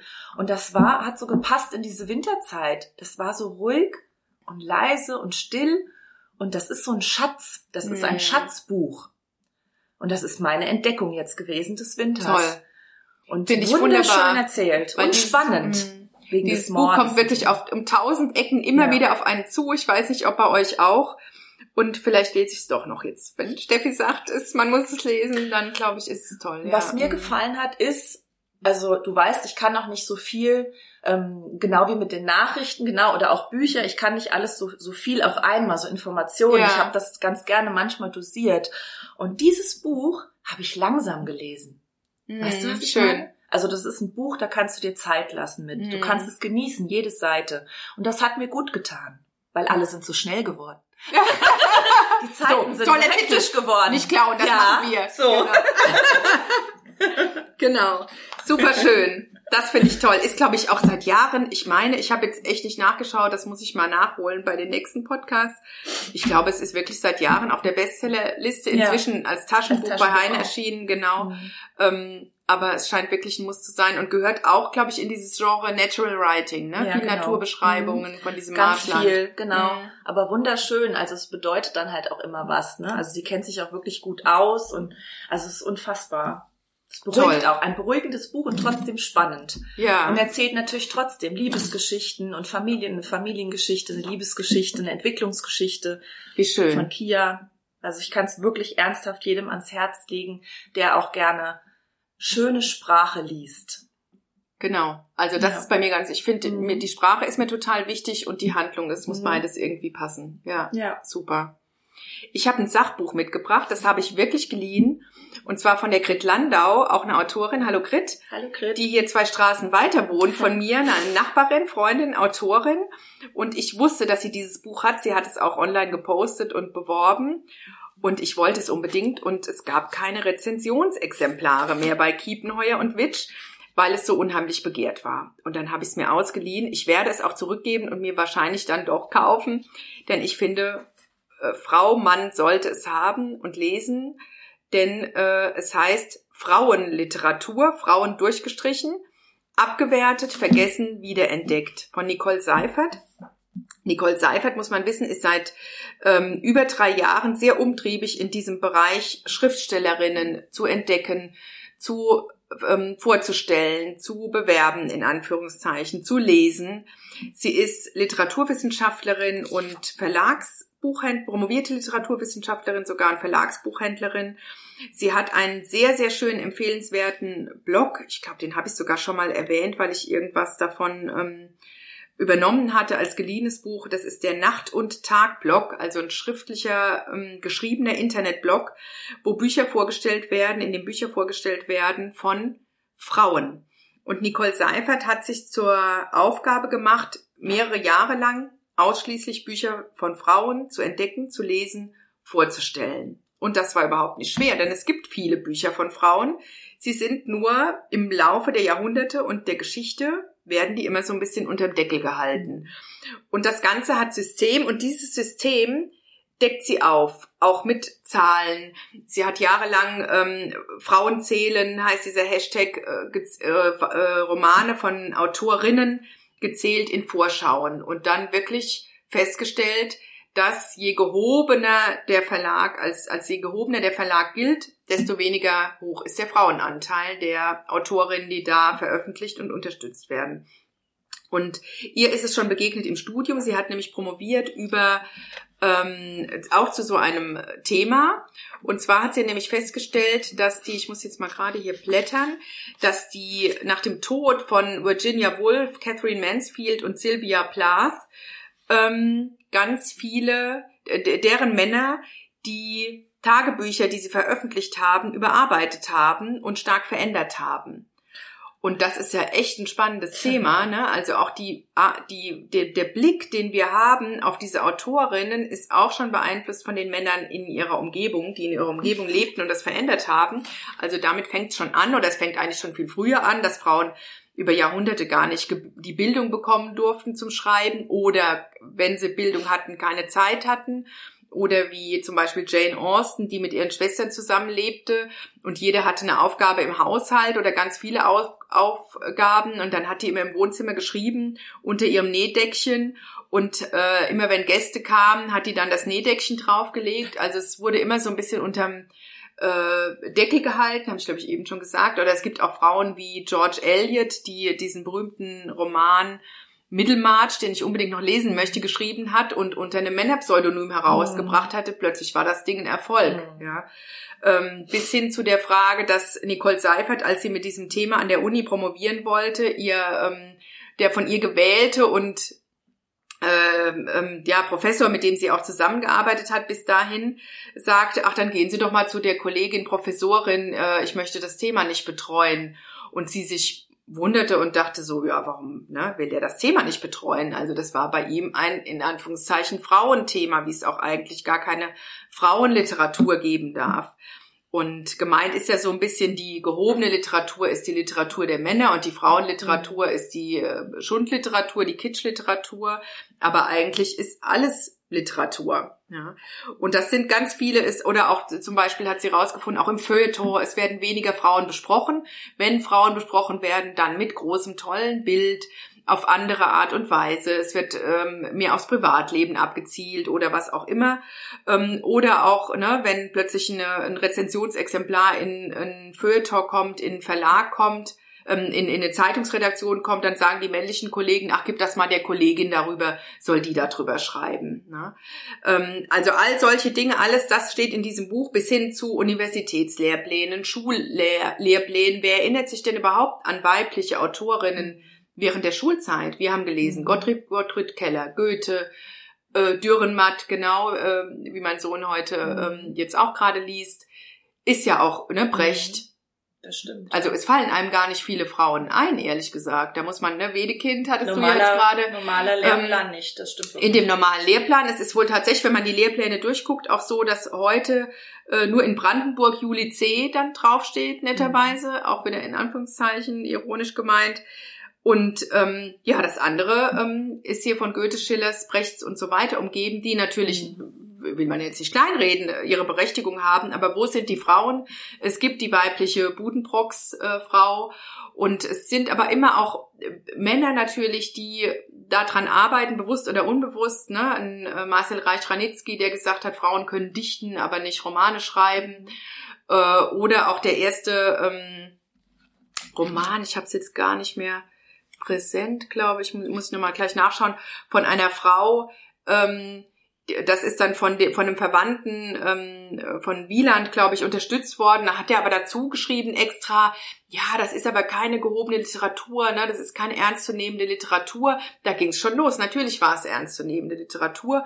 Und so hat sich das war nicht böse gemeint, ne, warum auch immer, er hatte dafür seine Beweggründe und wollte sie, glaube ich, schützen, auch vor irgendwelchen Kritiken und so weiter, aber so ging es dann eben weiter. Und das zieht sich tatsächlich durch die Jahrhunderte und Jahrhunderte und hört heute leider nicht auf. Deswegen wunderbar, dass es so Frauen gibt wie Nicole Seifert, die solche Bücher machen. Es ist auch viel besprochen worden. Ich finde es toll, es liest sich gut, es ist ein super Sachbuch und es gehen einem viele Kronleuchter und Augen auf, ähm, wenn man auch so zurückdenkt an seine eigene Schulzeit, an das Studium. Wir haben beide Literatur studiert und, und, und. Ja, mehr Frauen in die Literatur und auch sonst vielleicht auch an die Macht. Dann sieht's auch ein bisschen liebevoller aus auf der Welt. Genau. Ja. Ja, jetzt sind wir bei den Blauen. Die Blauen sind die besonderen Schätzchen. Du fängst an mit deinem Schätzchen. Genau, ich fange an. Das passt zum Thema starke Frauenfiguren. Wir hatten ja jetzt schon einiges und Frauenthemen, Frauenfiguren. Wir hatten schon Lulu und jetzt äh, sind wir bei Carmen, auch eine starke Frauenfigur. Ach, toll. Genau. Und äh, das ist auch eines der Bücher, was ich bis heute, ich habe dieses Buch verschlungen und habe sofort gedacht, das will ich lesen. Das war übrigens mein Impuls. Wie schön. Ich muss das lesen. Ich will da eine lesen. Ich will es einfach nur lesen, weil das so wunderschön ist. Und zwar ist das Wolf Wondracek, Carmen oder bin ich das Arschloch der 80er Jahre? genau, das ist ein episches Gedicht. Und zwar ist das erschienen im Diogenes Verlag 1986. Ich habe jetzt gibt verschiedene Ausgaben, äh, aber das ist jetzt hier meine für sieben Mark 80 damals noch. Genau, jetzt kostet es im Ulstein Verlag Gedichteband 6 ähm, 7 Euro, genau, von 2018. Also, ich kann es euch nur sagen, es ist unglaublich, es ist eine Wucht. Es sind wirklich, äh, die Frankfurter Neue Presse hat geschrieben, seine Gedichte sind wie Schüsse in das Herz. Und das ist wirklich so. Ähm, die Geschichte um das Buch, die wird dir gefallen, die ist total lustig. Und zwar Wondracek, der angeblich immer behauptet hat, er hätte ja kein Interesse an Geld, verlangte von äh, vom Diogenes Verleger Kehl damals eine Kiste Gold für die Veröffentlichung dieses oh. langen Liebesgedichts kamen. total lustig. Und dann kam es zum ich will Krach. auch meine Kiste. Genau, dann kam es zum Krach. Da hat er dann natürlich gesagt, bist jetzt größenwahnsinnig, ja. spinnst du. So, dann hat er das trotzdem gelesen. Also er hat das gelesen, dieses symphonische Gedicht. Und zwar im Münchner Marstall. Äh, das äh, Genau, da traf, genau, in der Schwabinger Szenekneipe Romagna Antica, muss ich ablesen, genau. Und da hat er getroffen und der hat das gehört, Bernd Eichinger, der große Filmproduzent, Produzent äh, in München, auch Bernd Eichinger. Ja. Der hat zugehört, war total begeistert. Er war begeistert und er schickte sofort seinen Chauffeur los und hat Geld holen lassen Und der kam dann wirklich nach einer halben Stunde, der Chauffeur, wohl mit einem Briefumschlag voller Geldscheine wieder und hat Wondracek die Veröffentlichung angeboten. Und Eichinger hat wirklich exklusiv 280 Exemplare, bevor der Text als Taschenbuch bei Diogenes erschien, hat er es ähm, exklusiv veröffentlichen lassen, weil er genauso, glaube ich, verliebt und begeistert war wie ich. Ja, und Wondracek schreibt also, das ist wirklich ein, also ein episches Gedicht. Es reimt sich, aber es ist eigentlich auch eine symphonische Erzählung, also ein langes Liebesgedicht. Und er erzählt über alle, über die Figur Carmen oder alle Carmens, alle Frauen in dem Sinne, die, in die er sich verliebt hat. Also Carmen, das ist für ihn Drohung, Provokation, Verwirrung, Sinnlichkeit, Gleichgültigkeit und Begehren und Verlust. Und er bildet, äh, also er beschreibt eine Carmen, die ist, die ist verletzt und die ist auf der Suche in zarten Stichen und wilden Linien als Verlassene und Verletzte, als Liebende und Kämpfende. Und da ist auch, also, darf ich einen Satz vorlesen? Ja. Da ist es genau. Da tauchte Carmen auf. Und ich vergaß zum ersten Mal beim Lesen, dass ich in einem Buch las. Da war sie, lachte, kratzte, biss, aufrührerisch, unvernünftig, lebendig. Und so ist das ganze Buch. Also es ist teilweise zum Weinen, es ist zum Mitfiebern, es ist lustvoll, es ist auch über das Leben. Es zeigt auch die Verzweiflung des Mannes, eine femme fatale erobern ja. zu wollen. Da sind wir wieder bei Lulu, spannen wir den Bogen zu den Frauenfiguren und die, die, also diese Fantasien der Männer, die sich eben abbilden auf Frauen, was sie sein sollen, aber nicht sind. Und auch die Carmen. Ähm, sie ist provokant und sie lässt sich nicht fangen. Und eigentlich, sie hat eine ganze Reihe von Liebhabern, aber eigentlich sehnt sie sich nur nach dem einen, der sie nicht will und der dann aber in ihrem Herzen bleibt. Und sie zerstört zum Schluss ihre Schönheit, schneidet sich nämlich ins Gesicht mit einem Messer. Also oh das, was Jack the Ripper bei Lulu ja. sie zerstört, zerstört Carmen selber in mhm. also Wondraceks Carmen. Passt ja auch, ne? Weil die mhm. Schönheit vergänglich ist. Und sie will nicht, zum Schluss möchte sie nicht, ähm, ja, nur für die Schönheit geliebt werden. Und sie geht auch aufs Land, liegt in der Hängematte, beobachtet die Katze und ist zum ersten Mal glücklich. Und ja. warum ist es für dich ein besonderes Schätzchen? Hast du es seit den 80er Jahren, äh, trägst du es mit dir, liegt es auf deinem Nachttisch? Ja. Ähm. Genau, also das ist zum Beispiel wie Lulu auch ich habe mich habe mich damals auch, ich habe Germanistik studiert und habe mich da schon mit Frauenfiguren und in, auch in der Literatur, weil du es eben gesagt hast, beschäftigt. Aber mein Schwerpunkt, die, das Nebenfach war Geschichte und Politik. Und in der Politik war auch mein Schwerpunkt ähm, neuere feministische Theorien. Also immer irgendwie die Frauen. Ja. Und deswegen hat, hat mich das interessiert. Und Carmen habe ich, Wondracek habe ich das Buch habe ich entdeckt ich glaube 1900, ich weiß gar nicht, ich war, ich war Anfang 20, während des Studiums. Mhm. Und ich habe mich verliebt und habe das, glaube ich, 50 Mal gelesen. Und das liegt überall. Ich lese immer wieder rein. Du siehst, hier ist alles unterstrichen und gemarkert und ich finde es wunder, wunderschön. Und es hat natürlich irgendwie auch, identifiziere ich mich mit dieser Carmen. Mhm. Also hat doch was mit ja. mir zu tun. Eigentlich, also irgendwie wild, lebendig, provokant, aber eigentlich auch voller Melancholie und traurig und diese Sehnsucht, die er beschreibt. Und eine ganz tolle Sprache. Also ich finde, Wondracek schreibt die schönsten Gedichte. Klingt super schön. Ich glaube, ich muss es mir nach diesem Podcast ausleihen und ich werde es zurückgeben, weil es so privat und zerlesen und be beschrieben und unterstrichen aussieht, dass ja. ich mich das nicht traue, zumal ihr ja auch jetzt zugehört habt, du nimmst einfach es hier zu lassen. Ich habe ja zwei. Ah, es gibt noch das eine andere Ausgabe. Ja, genau. Aber das sieht toll aus, das ja. alte. Ja, ja, genau. Super toller Tipp, finde ich hochinteressant. Ich schließe direkt daran an. Noch einmal reiche ich jetzt hier nach, weil es mir eben nicht mehr einfiel. Äh, dieser erste deutsche, in Anführungszeichen, Frauenroman war die Geschichte des Fräulein von Sternheim von Sophie ja, genau. von La Roche. Ja. Genau, 1771 veröffentlicht. Wahnsinn. Genau, und das war die Geschichte, dass dann ihr ähm, Cousin, glaube ich, ne? Ähm, oder doch Cousin, genau, Martin Wieland, äh, Christoph Martin Wieland dazu schrieb, na ja, ist nichts Besonderes und so quasi um sie zu schützen oder vermeintlich zu schützen hm. und da schon die Misere ihren Lauf nahm und früher auch schon angefangen hatte. Das nur zum Nachreichen. äh, irgendwie, ja, äh, habe ich so ein schlechtes Namengedächtnis, dass ich das echt nochmal nachschlagen musste. Einen Namen, den ich wirklich in meinem Leben nicht vergessen werde, ist, das kommt jetzt hier, das ist mein blaues Buch, sind eigentlich blaue Bücher. Ihr habt ja lange gewartet auf den Podcast. Jetzt gibt's mehrere Bücher. Ich habe eigentlich die ganze Zeit überlegt, wann kommt die Folge, wo ich dazu greife, äh, zu einer Autorin, zu einer Dichterin, zu einer deutschen Dichterin, schließe ich jetzt so ein bisschen, ich mache spannend, äh, greifen werde, die ich immer wieder raushole in allen möglichen Zeiten und Situationen, gerade wie jetzt, wenn es irgendwie schwierig wird auf der Welt, dann greife ich zu Mascha Kaleko. Mascha Kaleko ist mir in der Tat in einem Schulbuch begegnet. Also so ein paar Frauen, gut, ist natürlich jetzt hier, ne, Reich Ranitzky Dichterin, auch eine Dichterin. Sie ist mir begegnet in einem Schulbuch, dementsprechend wahrscheinlich achte, neunte Klasse, und darin stand das Gedicht Interview mit mir selbst. Ähm, wer es kennt, zitiere es jetzt nicht, weil Mascha Kaleko ist rechtemäßig so ein bisschen schwierig. Ähm, muss man immer nachfragen. Das wird jetzt sonst, äh, werde ich nicht schaffen, bis der Podcast veröffentlicht ist. Ihr müsst es selber nachlesen. Interview mit mir selbst, da beschreibt sie, wer sie ist.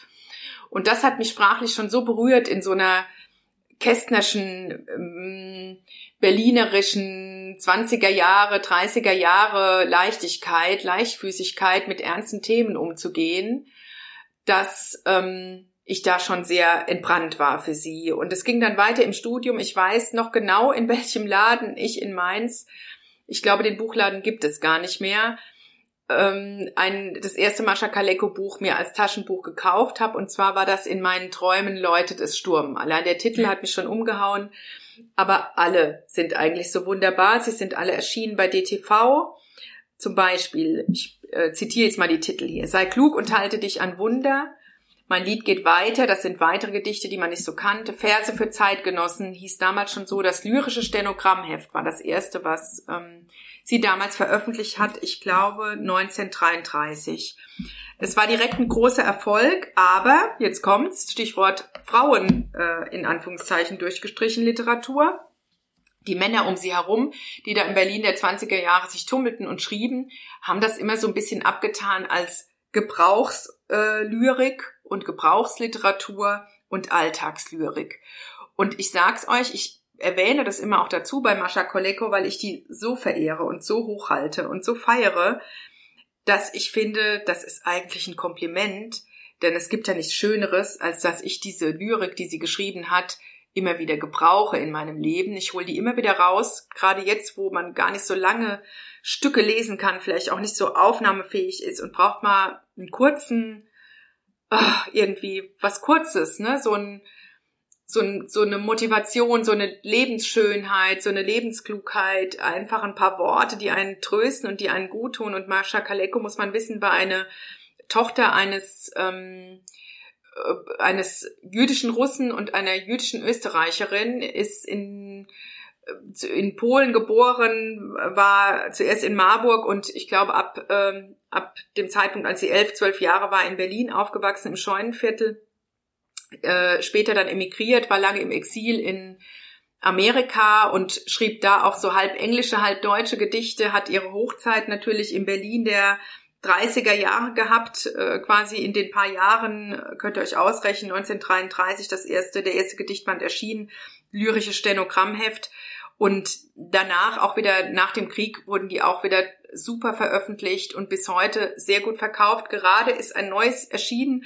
Ich war kürzlich unterwegs und in Bonn und dann in einem Buchladen, in dem ich lange nicht mehr war und habe da gekauft. Wir haben keine andere Zeit als diese Gedichte über das Leben Mascha Kaleko. Wenn das nicht auch total passt auf diese Zeit, äh, wunderbar. Auch bei DTV gebunden erschienen. Sie sind alle toll. Sie sind alle im besten Sinne Gebrauchslyrik. Ich kann gar nicht ohne diese Gedichte leben.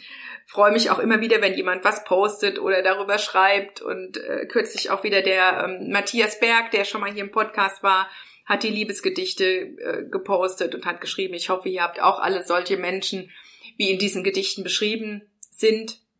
Wir brauchen Mascha Kaleko wie die Luft zum Atmen, glaube ich. Was habe ich mir dazu noch aufgeschrieben?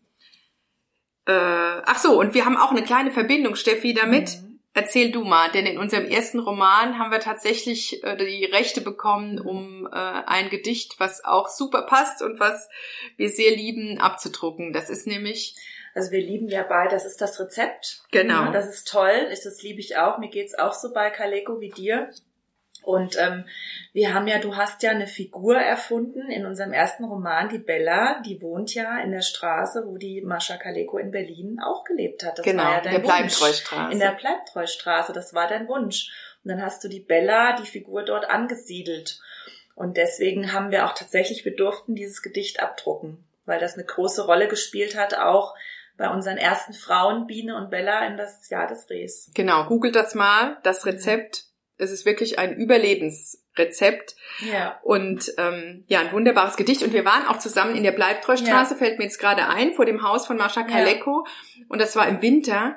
Und da war ein kleiner Baum vor dem Haus und der war voller Vögel, ne? Wir sind fast genau, ausgerastet, genau, wie schön das glauben. war. Die ganze Straße war voll von Vogelgezwitscher und je näher wir kamen, desto mehr dachten wir irgendwie, ähm, nähern wir uns diesem Zwitschern. Es hat irgendwas damit zu tun mit dem Haus. Und es war irgendwie, als wenn sie noch da wäre und es war ein zwitscherte. Gruß. Und zwitscherte für uns, ein Gruß genau. durch die Zeit. Und sie zwitschert immer noch. Genau. Also wie gesagt, das Neueste, wir haben keine andere Zeit als diese, wie war, wie war. Und ähm, ja, alles bei DTV. Diese einzelnen Gedichtbände sind die um, um die 10 Euro. Das Neue jetzt ist gebunden 16 Euro sehr empfehlen kann ich für Fans oder für Leute, die sich jetzt einigeln wollen und ganz viel lesen wollen, die in Leinen gebundene, die habe ich auch, Ausgabe von DTV, äh, das Gesamtwerk, Briefe, ähm, alles Mögliche, ne? Briefe, Texte, Essays, Gedichte, alles ist da drin in wunderschönem roten Leinen, wie es sich gehört und da blätter ich auch immer drin und ich werde wahnsinnig. Mascha Kaleko ist ein Traum. Ja. Jetzt habe ich sie endlich drin gehabt im Podcast. Es passt in keinen besser als in diesen mit dir, Steffi. Es war wunderbar. Wir sind am Ende angelangt. Wir sind ein bisschen über eine Stunde, ja, ja, aber wir sind natürlich auch Quatschköppe. Steffi hatte Angst vor dem Podcast. Die findet immer, ich babbel so viel. Ja, ich komme da nicht zu Wort. Du brauchst ja eigentlich gar keinen Gast. Du hast ja so viel zu erzählen. Doch, ich brauche das. Das mir wieder so aufgefallen. Doch, eigentlich nicht. Aber zwischendurch zur Inspiration. Ich gestehe es euch, wenn ich keinen Gast habe, verhätte ich mich ständig, muss laufend schneiden, fange immer wieder von vorne an.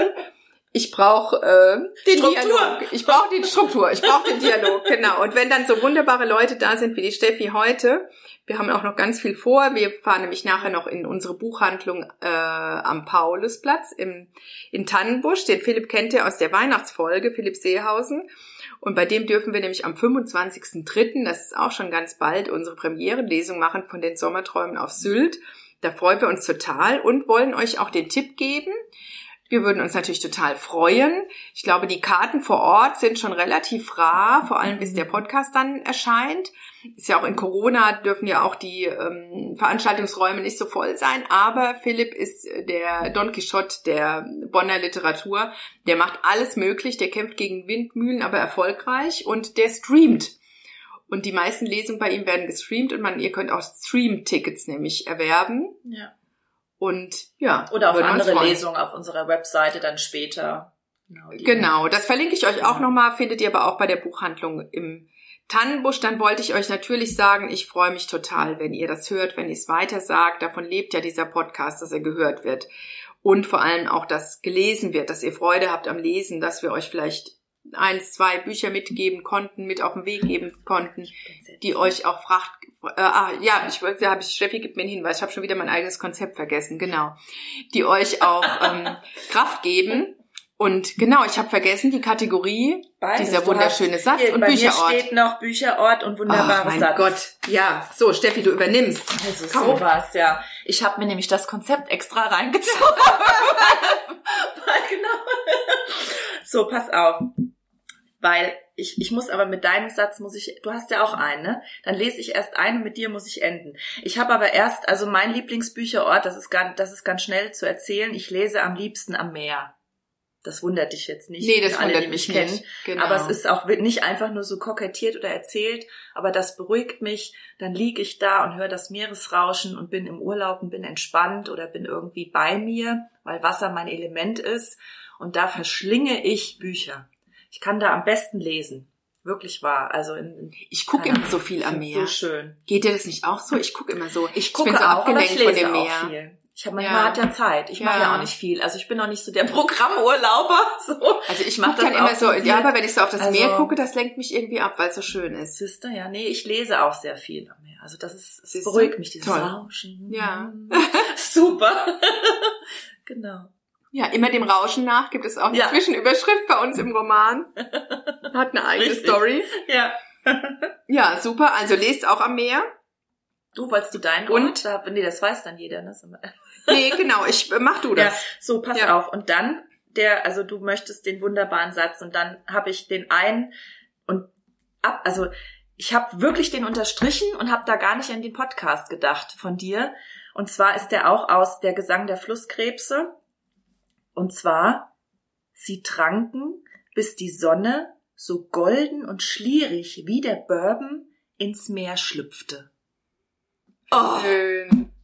da ich schön. Das ich ist bin wirklich wirklich über den, Satz. oder? Ja, ich bin wirklich genau. über den gestolpert. Der ist so klein, aber der ist doch so großartig und besonders. Total schön. Ich ja. also wunder, Ungewöhnliches wunderbar. Bild auch, ne? Mit Genau. dem Bourbon. Ja. Also es ist natürlich auch toll übersetzt so. Super ich schön. jetzt nur das die deutsche ja, gute Übersetzung. Übersetzung. Ja. Aber wirklich, also so golden und schlierig wie der Bourbon ins Meer schlüpfte. Wie schön. Also, Total schön. Und das ist genau wie du geschrieben hast, dieser Satz, wo da, da habe ich auch gedacht, ich weiß, warum ich Literatur liebe und. Mm. Da könnte ich heulen bei so einem Satz. Ja, da ja, könnte ja, ich genau. auf die Knie fallen vor Ehrfurcht. man, man spürt auch das Buch schon. Ne? Man hat Genau. den einen Satz und spürt das, ne? Das war aus Gesang der Flusskrebse, man spürt das Buch. ja. Der nächste ist Wahnsinn, von dir. Darf ich den Wahnsinn. schon lesen? Auch den darfst du lesen, sonst war ich ja. Da war ich ja ganz gerührt, Wirklich? als du sagtest, du willst einen Satz von mir zitieren. Also Ja. ich bin so froh, dass ich den endlich mal lesen kann vor dir, also das sagen kann, Oh.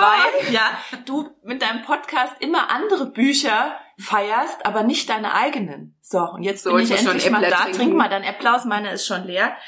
Und ich habe, wie du weißt, letztes Jahr ja die Strandkorblesung hatte ich, ohne dich leider.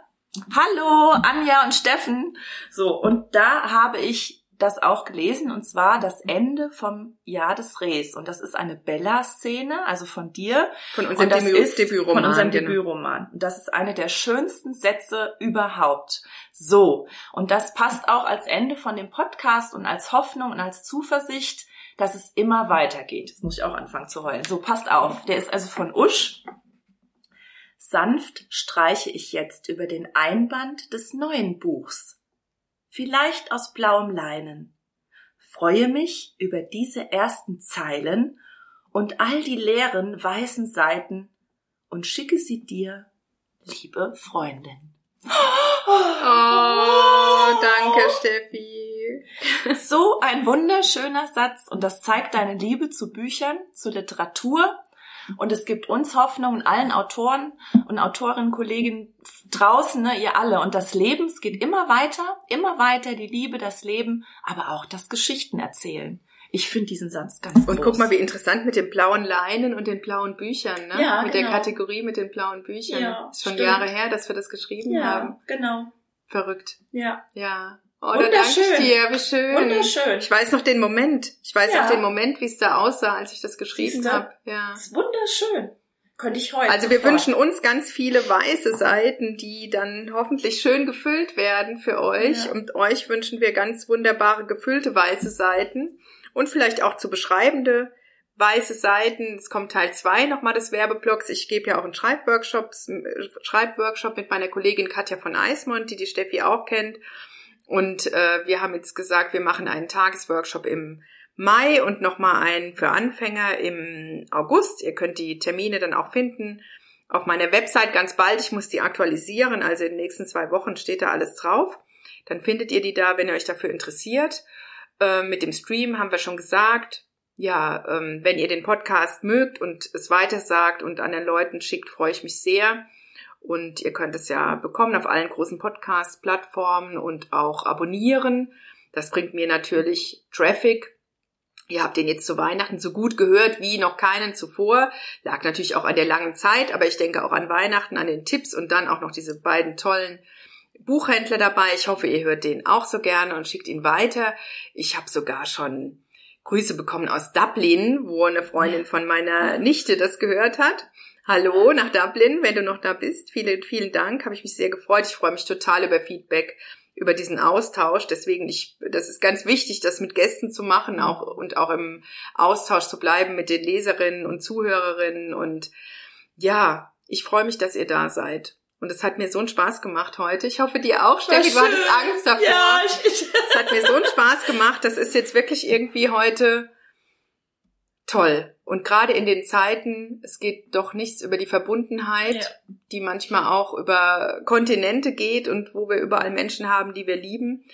Und ja, bleibt gesund, haltet durch, umgebt euch mit Menschen, die euch lieben und liebt die auch wieder ja. und ja, sammelt die schönen Momente. Sammelt die schönen Momente. Sonst schaffen wir die schlechten Zeiten nicht. Genau, genau. Hm.